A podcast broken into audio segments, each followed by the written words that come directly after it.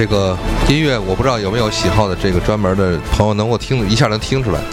噔噔噔噔噔噔，对吧？这是嗯蜘蛛侠的这个主题旋律对的，啊，这是我们小时候其实多少能看过一些蜘蛛侠的这个动画片的人就能知道。我抓紧放后边的歌，然后让咱们能畅谈。这里是魔偶广播的这个呃日期景三节目，嗯我是主持人银河。啊，大家好，我是邢宇。这是我们一个很奇怪、很陌生的组合啊。哎，那么这个老规矩，先把咱们的介绍说一下。嗯，这个希欢迎大家收听我们的这个魔广播的系列节目，这是对一期观影党的日期请三。如果大家喜欢我们的节目的话，那么请大家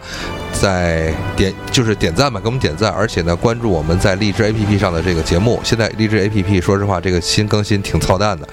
那个如果大家喜欢的话，订请订阅，而且呢，请转发给其他的朋友去收听，帮我们宣传一下。那么，如果大家喜欢的话，而且想就更多的交流，除了在荔枝 APP 下留言的话，那么也请大家加入我们的这个荔枝的，就是呃微信的公微信的这个听友群。那么在之前的话，要加一下我们的微信号，微信号的话说起来比较绕口，那请大家只要打开 A 荔枝 APP 这一个我们的节目简介，就能看到我们的微信号。对，加入我们节目简介，加入我们的公众号之后呢，我们会把你拉进群里，然后咱们可以进行一些更好玩的探讨。对对呃，包括体育、电影啊，一些很多很多东西。对，那么我们也会把节目的话，逐步在未来的这一段时间，把它重新的扩展到放放到了其他的这种泛影型播客软件上边，比如网易云音乐、啊、蜻蜓、喜马拉雅、新浪微博等吧，这一系列，反正我们更多的呃资讯会不断的在节目中更新，这个请大家持续的关注。嗯，好嘞，那咱们进入咱们的专题啊。既然这个开场是这个小蜘蛛的这个开场音乐，那么今天我们就来聊一下这个，呃，这个邢宇跟我短我们短暂碰一下，其实没想到啊，这个跟我一起在配合《体坛健将》的这个邢指导，原来也那么喜欢蜘蛛侠这个电影？哎，很喜欢。机缘巧合呢，这个把所有的蜘蛛侠电影系列都看过了一遍。嗯嗯对，其实最早在知接触蜘蛛侠的话，我们都是在从动画片开始的。嗯，但是呢，当时的那个思想并没有完全的，其实知道这些体系，对，包括漫威，包括什么复联，我们都不都不了解。各个英雄是相互独立存在的。对对对对，没有想到。那么好，这个从二十呃两千年二十一世纪开始，这个好像我们接触的这个非常炫目的超级英雄的电影，其实最早就是从蜘蛛侠开始的。对，啊。这个现在才知道，就是说当时的版权实际上是漫威很早的出售给了索尼尼，对对，就是哥伦比亚影业公司。对，当时漫威可能没有想到这个，原来超级英雄还能变现。对，哎就是那位阿姨，那个经典的那个阿姨，她举着一个火把啊。当时我一直以为是自由女神，反正就啊这不多说，底下会写一个呃呃索尼的这个 film。对对嗯，这个我们今天的呃就是给大家稍微的介绍一下，这么就是蜘蛛侠这么一过来的一个点，因为之前的话，呃，我们刚才在节目下面讨论，就是说，实际上漫威影业走到今天这一步，大家都知道家喻户晓的漫威影业已经几乎称霸了这个环球，就是我们的娱乐片片场。嗯，就是全球供应的这种超级英雄娱乐片，对。只要出自漫威和环球，那必属大片吧，对，叫好叫座。非常好的这个爆米花影片。对，但是在这里边出现了一个，就除了 DC 那一边、华纳那一边，我们只说漫威这一边的话，最有意思的就是，呃，蜘蛛侠成为了一个小奇葩。嗯，我就是好像一直在期待他回归漫威宇宙世界，已经期待了很多年。对，没错。对，然后自是零九年还是什么，就是进钢铁侠第一部开始，其实漫威影业开始它的这个复兴之路。对，呃，翻身仗吧，可以说。对对对。然后这一部开始，从那开始，大家就在想要什么时候出吃这个出蜘蛛侠？嗯这个蜘蛛侠可以。其实，在钢铁侠火爆全球的以后，这之前，蜘蛛侠一一直是咱们在全球这种看到超级英雄里边最耳熟能详，又觉得最全年龄喜欢的对他之所以这个全能喜欢，一个是动画片儿，另外一个他的这个超级英雄电影是可以说是除了这个蝙蝠侠、超人之外出来的比较早的一个系列。是是是，对，然后索尼运作比较成功，其实可以聊到他这个第一部，嗯嗯，就是他的这个开山，对，可以说是奠基之作吧，让大家有了解，就是不光是看不管看不看过漫画，就知道蜘蛛侠存在，就是从这个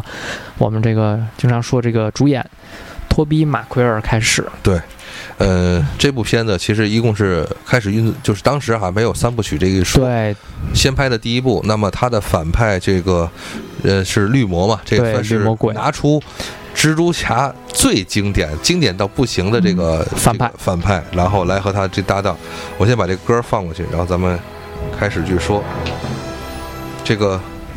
这个这集的话，它里边的话，实际上是一个。算是一个全新的一个剧情展开，从一开始就是里边剧情介绍的是他有一个呃没有父亲，是一个孤儿，嗯没有父母，是由叔叔和婶婶嗯，抚养长大。那么这个婶婶将会注定陪陪伴着蜘蛛侠走过这一生吧，就是他的意对志。嗯，还是那个经典的，他是一个打工仔，对吧？负责拍摄照片儿，对报社拍摄记者，然后有一个地狱式的老板，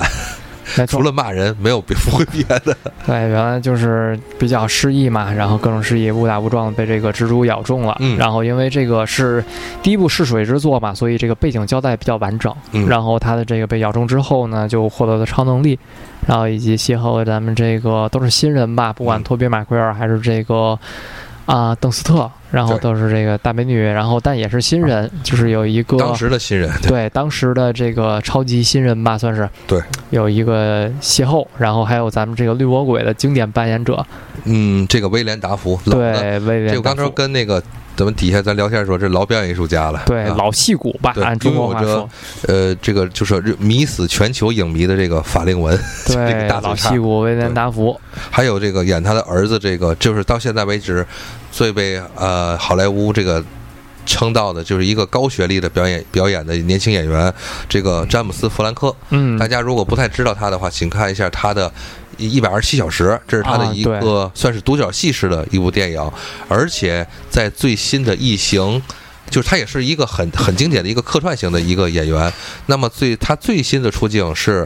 为人称道的这个《异形》对，契约里边，只是出场演了一下那个被烧死的那个 舰长前舰长，对，就是他，就是哥们儿也是这个戏路非常广的。嗯，嗯其实可以说一下第一部，第一部就是一个给人感觉就是非常这个怎么说呢？除了交代了这个过程、嗯。背景以及非常完整的故世界观，嗯。它这个就是核心诉求是一种宣扬一种蜘蛛侠的精神吧。嗯。里边有一个情节我记得很深刻啊，就是他的这个死去的叔叔，嗯。然后就是交给他的一句话，当时蜘蛛侠很叛逆嘛，告诉他嗯。就是能力越大，责任越大。对，这个是可能看这么多年超级英雄唯一教给的一个，就是可以说是价值观的灌输，有嗯且是唯一的一个可以摆在明面儿，而且是很深刻内涵的一个存在。对，这应该是贯穿着整个漫威思想体系的，漫威英雄思想体系的核心点。呃，这个嗯，托尼斯塔克思考过啊，嗯咱们雷神索尔也思考过。对，虽然是由索尼提出来的吧，但其实是贯穿了这个漫威的整个主线，提炼的很精粹。而且，咱们事后就是到现在，大家熟悉蜘蛛侠这个主创角色，就是这个小的人叫他，他在不是蜘蛛侠叫什么来着？那名字叫，呃、啊，托尼·帕克，呃对啊，不是那个是不是叫什么来着？呃，斯呃斯派克帕克不是？哎呀，我操，这一下露怯了啊！就是那个就叫帕克吧，彼啊得帕克，彼得·彼得帕特，对，彼得帕克的话，然后那个就是他，其实在夺得那个能力之后，因为他的年轻，因为他的这个年轻人，而且他的思想可能长期的被这个贫穷或者说是一种小心思所代替。他在得到这个能力之后的话，更多的是考虑要不要炫耀啊，嗯，或者说是要不要去拿它做一些更刺激的一些事情。对，嗯，但是就在这个此时，他在第一部里边剧情讲的是什么？是这个抢劫犯出来之后，他没有第一时间去去制止犯罪，对而他叔叔冲了出去，呃，误中一枪，腹部中弹之后倒在了地上。那么他跑到了这个叔叔面前，叔叔最后给他留下了一句话，可能啊，咱们打个比方，按照中国思想传统，就是将死之人了。嗯，可能或多或少的，他师傅感觉到了孩子的能力已经变了，彼得帕克。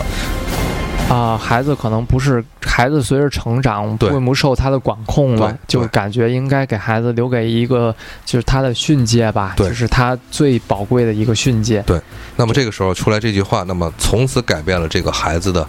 生活。对，嗯，然后即使是这样，其实，在第一部里也没有真正的能展现出来蜘蛛侠的一种人格提升的变化。对，那么最后只是，呃，属于一个误打误撞型，因为看到的他他管到的这个事情，只是因为他第一时间的参与其中了。因为这个绿魔威廉达福演这个绿魔，他他他是一个呃一个人格分裂了，因为在塑造就是他是一个在表面上是一个成功的商人。绝对成功的，因为在设定中大家都知道他是和托尼斯塔克有合作的，斯塔克对，是一个武器供应商嘛，可以这么说。这是搭档单位啊，关系单位。呃，在这个明星商人的背后隐藏他无比这个欲壑难填的这个欲望。嗯，这个结果这个碰撞碰撞出了这个绿魔的这个高科技元素，对这个军工产品吧。他最后嗯发现了自己原型机，他来自己来驾驶。对，呃，那么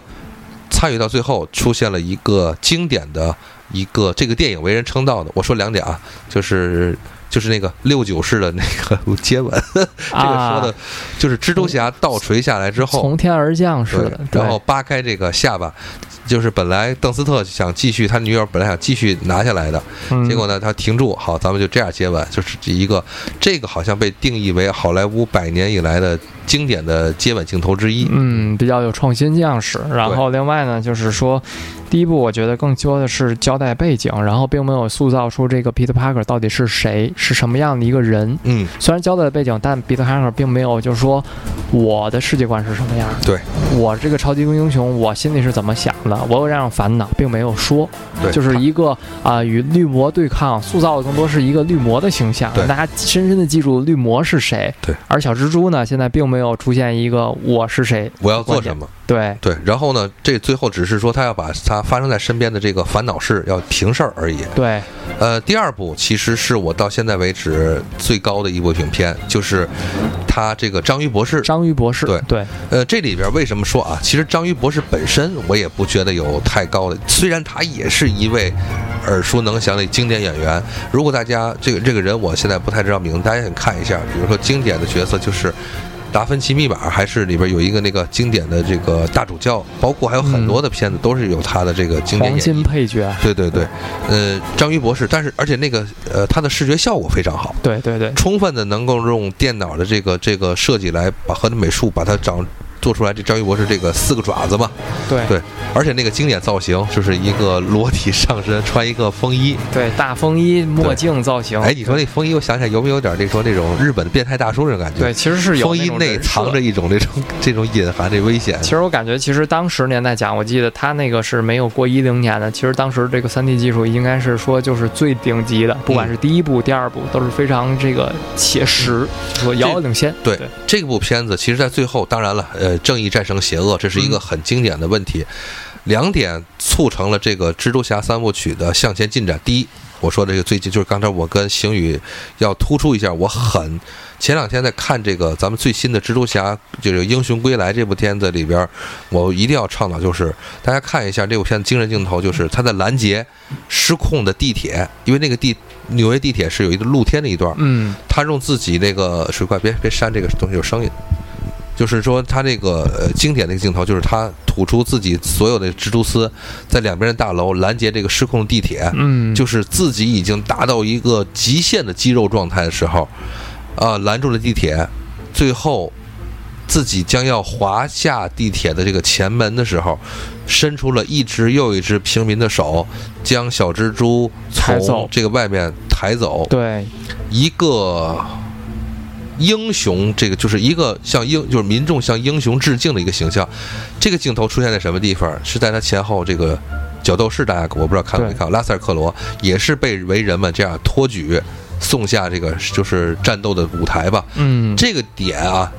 既给了民，就是既让民众，就是让让大家在视觉上知道，好，全纽约我们将会接受这么一个伟大的英雄。同时，从那儿开始，彼得·帕克也知道了，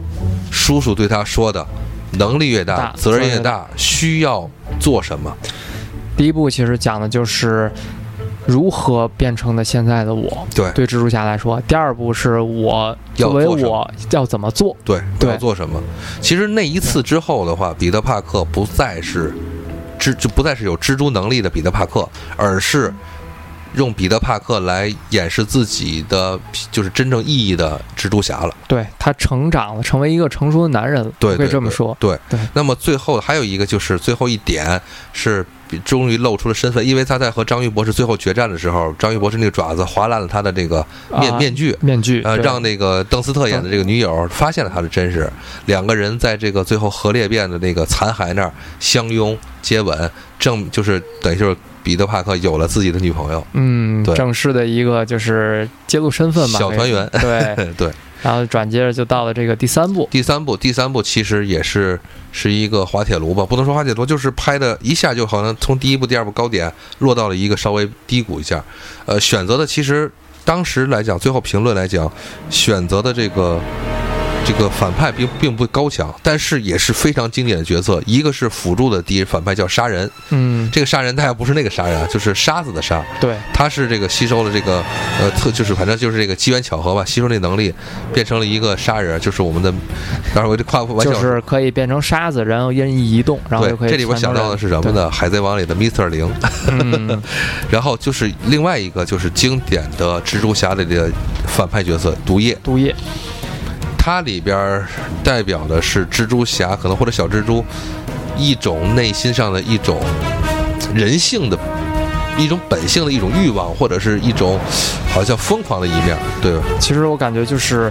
呃，第一部讲的是对吧？咱嗯。再说回来，第一部讲的就是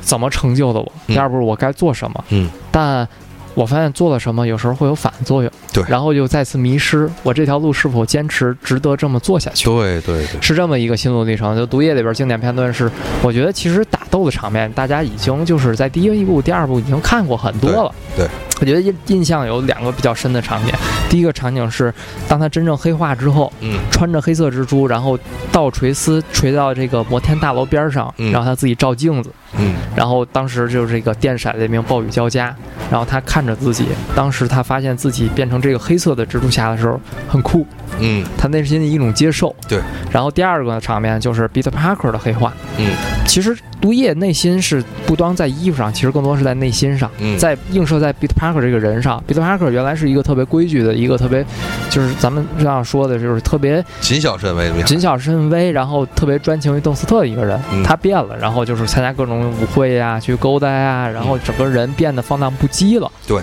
这是他的一个变化。然后最后他虽然挣扎了，但他其实看到的是一个有血有肉的蜘蛛侠。嗯，对，这样的一个变化。这种的话，其实呃，在最后，在这个本片的最后，那么其实留下了足够的这个延长这部电影的这个系列的这么一情节，就是嗯咱们刚刚说了，弗兰克演的那个呃，他的儿子重新发现了父亲隐藏在自己这个这个房间夹缝中的一套全套的这个绿魔的东绿魔西。绿魔的战役对，，当时咱们其实没有想到说啊，这个要要要停歇嗯要，完结，就觉得哎，哇塞，终于能够再再再战的一个就是这种感觉。结果呢，哎，好景不长吧，反正就是说，索尼当时其实咱们经常调侃的，索尼又靠卖楼来来保证这个这钱了。再说大一点，就是在当时那个情况，索尼面临着它的它的影业，索尼影业它的电电子产品，呃，嗯，家电产和所有的这个这个业务，包括它的索尼爱立信的手机，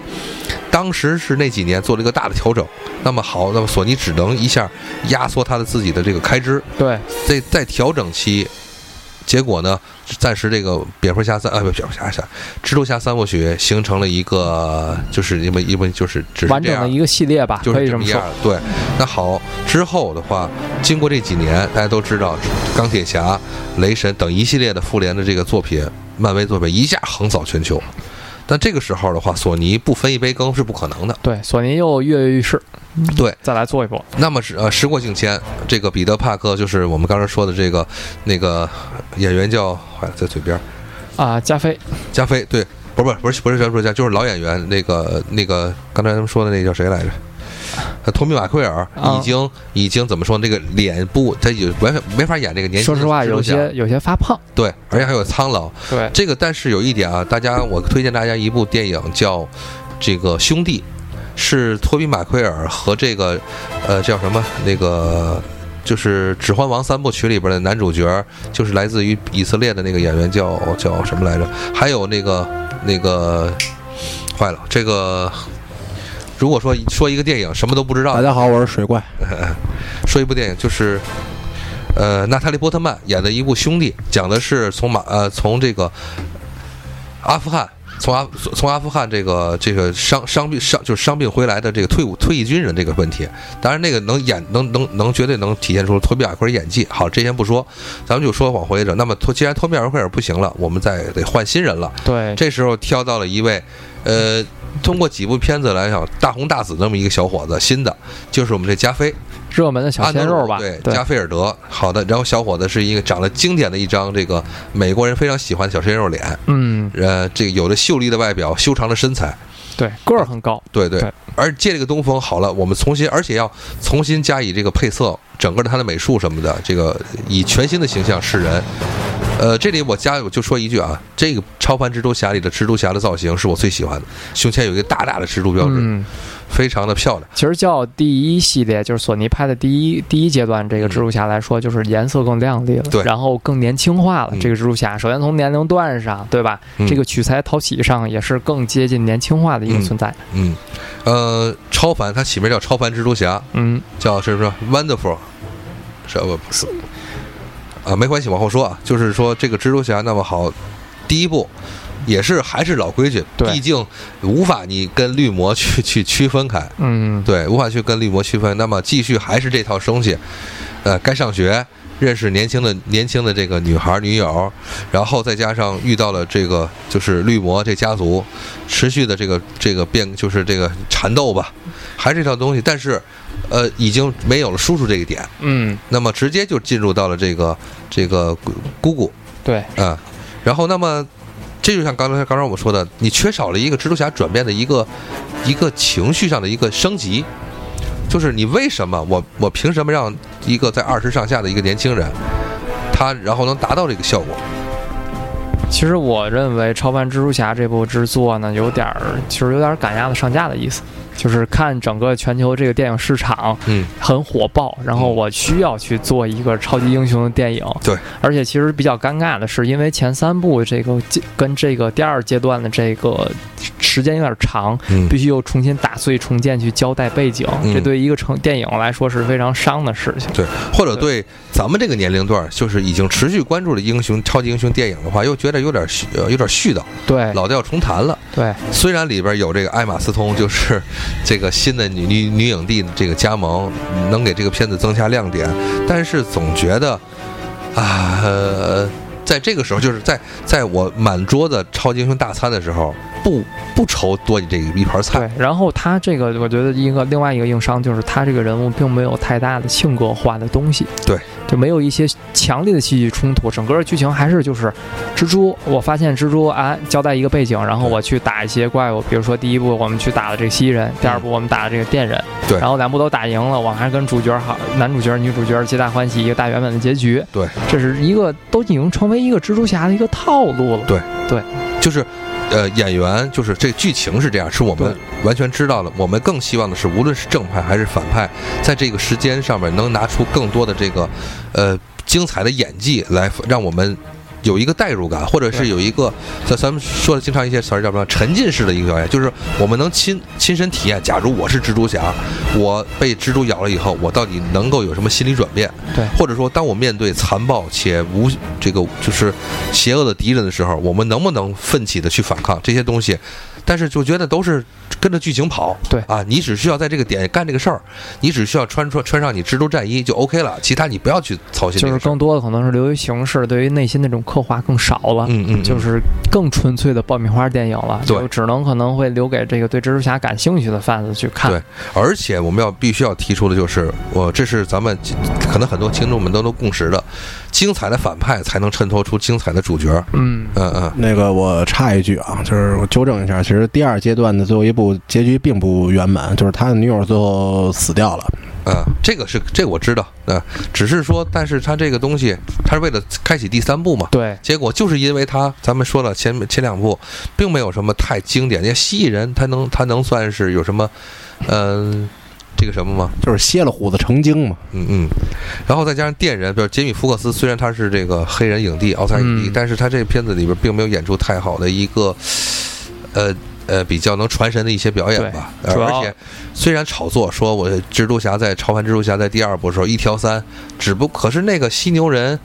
你你就是就奔跑了一下，没有任何的东西。那么小绿魔。结果恰恰最需要出彩的小绿魔，只是在这个电影的开头，对于父亲这种的家庭的血脉诅咒的这种的东西，有些性格挣扎。嗯，但是套上这身衣服以后，一下又变得那么苍白，那么这么套路化了。对，更多的就是还是集中在把精力放在这个打斗戏上。对对，这个比如说这种文戏更少一些，所以造成了这部就是对于大家可能印象不是那么深刻。对就是可能啊，索尼影业也知道自己的一些短板。那好，我怎么办？我在我在这个彩蛋上给大家更多的东西。嗯好了，教授你说，是你们的这个武器公司推出了一系列的。这个什么所所谓的武器产品的原型，大家看、看到了，结果就看到章鱼博士的爪子，就是一系列那些展示机械哦，知道未来可能这样。但是这种是强强推这个彩蛋这个事情，其实也能体现出来多多少少的无力。对，索尼感觉有些拍完这两部之后，并不知道蜘蛛侠之后该怎么拍了。对，那么为什么是这样？还是说的，在同一时间，索尼刚才刚才我说了，索尼走过他自己的这个财产重组啊，或者发展的一个角落之后，到到现在，他面临另外一个超级大尴尬的事情，就是因为版权这个事情。就是版权划定的非常清晰，蜘蛛侠的拍摄版权全部在索尼，你你你漫威想拍任何的关于复联、蜘蛛侠的东西不可能，最后你没有，就好像你这个版权就是比如说咱们说的快银和嗯这个、呃猩红女巫这个版权是在这个 X 战警那边，X 战警。你无法让万磁王有孩子，结果呢，索尼你这边也不能把蜘蛛侠去往漫威上靠，因为你没有那些版权，对你也不能让蜘蛛侠的电影里边，比如说出现神奇四侠，出现毁灭博士，现在毁灭博士好了，这个版权在哪边，现在也不好说。对，现在就是尴尬的是我。索尼如果单方面拍的话，它只能作为一个单离单独的英雄存在，但它的这个故事并不能丰满整个电影，对，这是一个比较尴尬的境地。我只能反复拍绿魔，我不能提到这个毁灭博士。现在最可怕是前五部拍完之后，该用的英雄都已经用完了，反派都打完了，没得可打了。该剩下的呃关联的时间线、世界观我不能说，嗯现在就是一个不尴不尬境地，所以有了这个新的一部蜘蛛侠。对，哎，这个蜘蛛侠，那么到今年开始，就是这是在之前的，我记得是在复联的时候哈，最后提出来的这么一个，就是说蜘蛛侠回归嘛对，，coming 叫 homecoming。当时这个也是为所有的漫，就大家都以为，我都觉得，哦靠，漫威和环球终于把蜘蛛侠的版权买回来了。呃，目前来讲是的，确实是，就是目前蜘蛛侠就确定回归复联。呃，其实这个咱们先说一下今啊、最新版的这个蜘蛛侠英雄回来的这个有一个铺垫，是在这个复仇者联盟啊、美国队长这个内战的时候，嗯，小蜘蛛第一次出现了，对然后简单的出现了不超过十五秒，就是有一个打斗啊，然后啊但是不，他的情节一直一直喜，就是一直跟着他们这一小时之内对有一个对。啊、有它的存在，给大家就是混了个脸熟，然后为今年的这个做了一个小铺垫吧，换了一个全新惊艳的这个这个婶婶，啊，对，换了一个漂亮的婶婶，，能让托尼斯塔克倾倒的。对，然后除了不光换了婶婶，还换了主演，我们的这个汤姆·赫兰德。对，这个年龄年龄再次降低。对，然后故事呢，因为因为这个年龄好像就是为了这个故事而设定了，年龄段呢更加小了，给我们这个小蜘蛛设定的年龄是十五岁，十四，对，十四岁，嗯。对，然后咱咱咱们重回说一下，呃，第一部蜘蛛侠三部曲，索尼当时给设定年龄是已经上班了，对。只，是一个年轻的打工仔。对，然后到了超凡蜘蛛侠呢，是是一个大学实习阶段。对，那么好在全新的就是就是初中、高中，对，越来越小，对，越来越小。那么，呃，最后咱们就是这这个电影，咱们不太不太多剧透。好了，我们只说一点啊，嗯，这是讨论的一个热点。目前来讲，就是有我的有的朋友在群中去聊过，说这个蜘蛛侠这个片子不适合咱们成咱们这个年纪来看了，因为它太小，太太低龄化，不是幼龄化，而而且剧情非常动动画化。呃，反正我这么觉得吧，嗯嗯，很巧啊，昨天刚看完，感觉就是也不剧透剧情嘛，给我说一下直观感受，就是这部电影呢，啊、戏剧化更多了。他拍的就是首先不是一个以打斗为主的电影了，对对，是这样一个电影，就是它是一个可以说是一个首先严格意义上说一个动作喜剧了，可以这么说，不是一个英雄片了。对对，但它正因为这样，是拓宽了整个这个小蜘蛛的这个戏路，对，不一样了。比如说我们像之前这个死侍。就是相关性的这种超级英雄嘛，这种风格很像。这个呢，当然是可能是一个这个漫威整体大盘的战略的去考虑。嗯，小蜘蛛作为一个漫威角色，漫威应该把它塑造成什么样？应该是这么一个东西，对对吧？是一个这个啊、有一个有血有肉，然后上着上着学的一个比较可爱的小蜘蛛，对，这个是他需要的东西，所以这个就是塑造成这样。具体我希望大家去可以去大银幕上去看一下这个具体的小蜘蛛。那么最后说一句，就是呃，我我个人我当时在群中跟大家说的是，呃，咱们现在已经，比如说像我奔四十了，嗯然后像邢宇这样的，嗯就是年轻观众，他也是二十多岁的人。其实漫威现在在培养他的新世纪的这个新观众，对，因为复联已经拍到了第二部，马上第三部再出现了。托尼斯塔克也已经是，就是咱们说了，这个小这个小罗伯特唐尼，他所代表的这一批超级英雄也已经到了这个年近五十的年纪，可以这么说吧，行将就木，对对对，该换代了。好了，那么既然换代，听观众要换代，超级英雄要换代，我们怎么办？从蜘蛛侠开始。其实是一种，就是也跟观众一种暗语吧，就是跟超级英雄一起成长。对这里边再附加一些背景，比如说我们的休格休杰克曼，刚嗯，金刚狼也也合同到期，然后这托托尼斯塔克是为了强行要延续复联的剧情，也是重新签了一个合同，嗯。这只是延续。呃，咱们老这些演员的合同都已经相相啊继，到期了，而且这个美国队长很有可能就复联之后就不会再演了。对的，对，所以那么全新钱要挣，那么全新的演员、全新的故事发展都要重启。其实一切要以小蜘蛛始使然。对，小蜘蛛是一个开始，建议大家去关注一个小的开始。对，对那么我们其实从从呃再回溯一下，我们更喜欢的是当年的，就像现在的可能年轻人会喜欢这个小蜘蛛一样，我们还是喜欢当年的这个彼得帕克，就是刚才说的这个，呃，坏了就在嘴边儿，啊、托比马奎托比马马奎奎尔的这个蜘蛛，对啊、就是相对来说呢，索尼最大的功绩呢，就是把蜘蛛侠这个东西，虽然它是一个相对独立去拍，但塑造出了蜘蛛侠这个人物，嗯，有血有肉，而且告诉我大概蜘蛛侠的故事。对，现在接力棒给到了漫威，漫威需要重新去打造蜘蛛侠，告诉别人蜘蛛侠是可以与我们一起成长的新的超级英雄。嗯嗯，哎好。那就咱们今天这个短节目，我们就是嗯为大家及时送上这么一个介绍，希望大家能够抓紧时间去看一看。嗯，这也是我们在国家这个那个这个国产片保护月之后出现的三巨头之一，敦刻尔克、蜘蛛侠和这个星球星球星球，坏了叫什么？这四个字儿总是星球，呃，哎，算了，没关系，啊就严严格意义上说啊，就是看过观影体验啊，如果单纯做一部电影来看，这部《小蜘蛛》是非常值得看的一个观影体验。好嘞哎。那么就大欢迎，就是大家尽快去看，然后的话，咱们可以在线下去交流。哎，如果有任何的这个，包括对我们的意见或者是一些小建议的话，都可以在我们的这个节目的这下边进行留言。对，欢迎大家就是看完蜘蛛侠或者对蜘蛛以前的蜘蛛侠有想法，也可以在我们底下评论。另外就是希望再去深度聊蜘蛛侠，也可以加入我们的群，然后关注我们微信号。对嗯，好了，谢谢大家的收听，我们今天的日期请三蜘蛛侠专题到此结束，我是主持人银河，啊，我是邢宇，好，拜拜。哎，再见。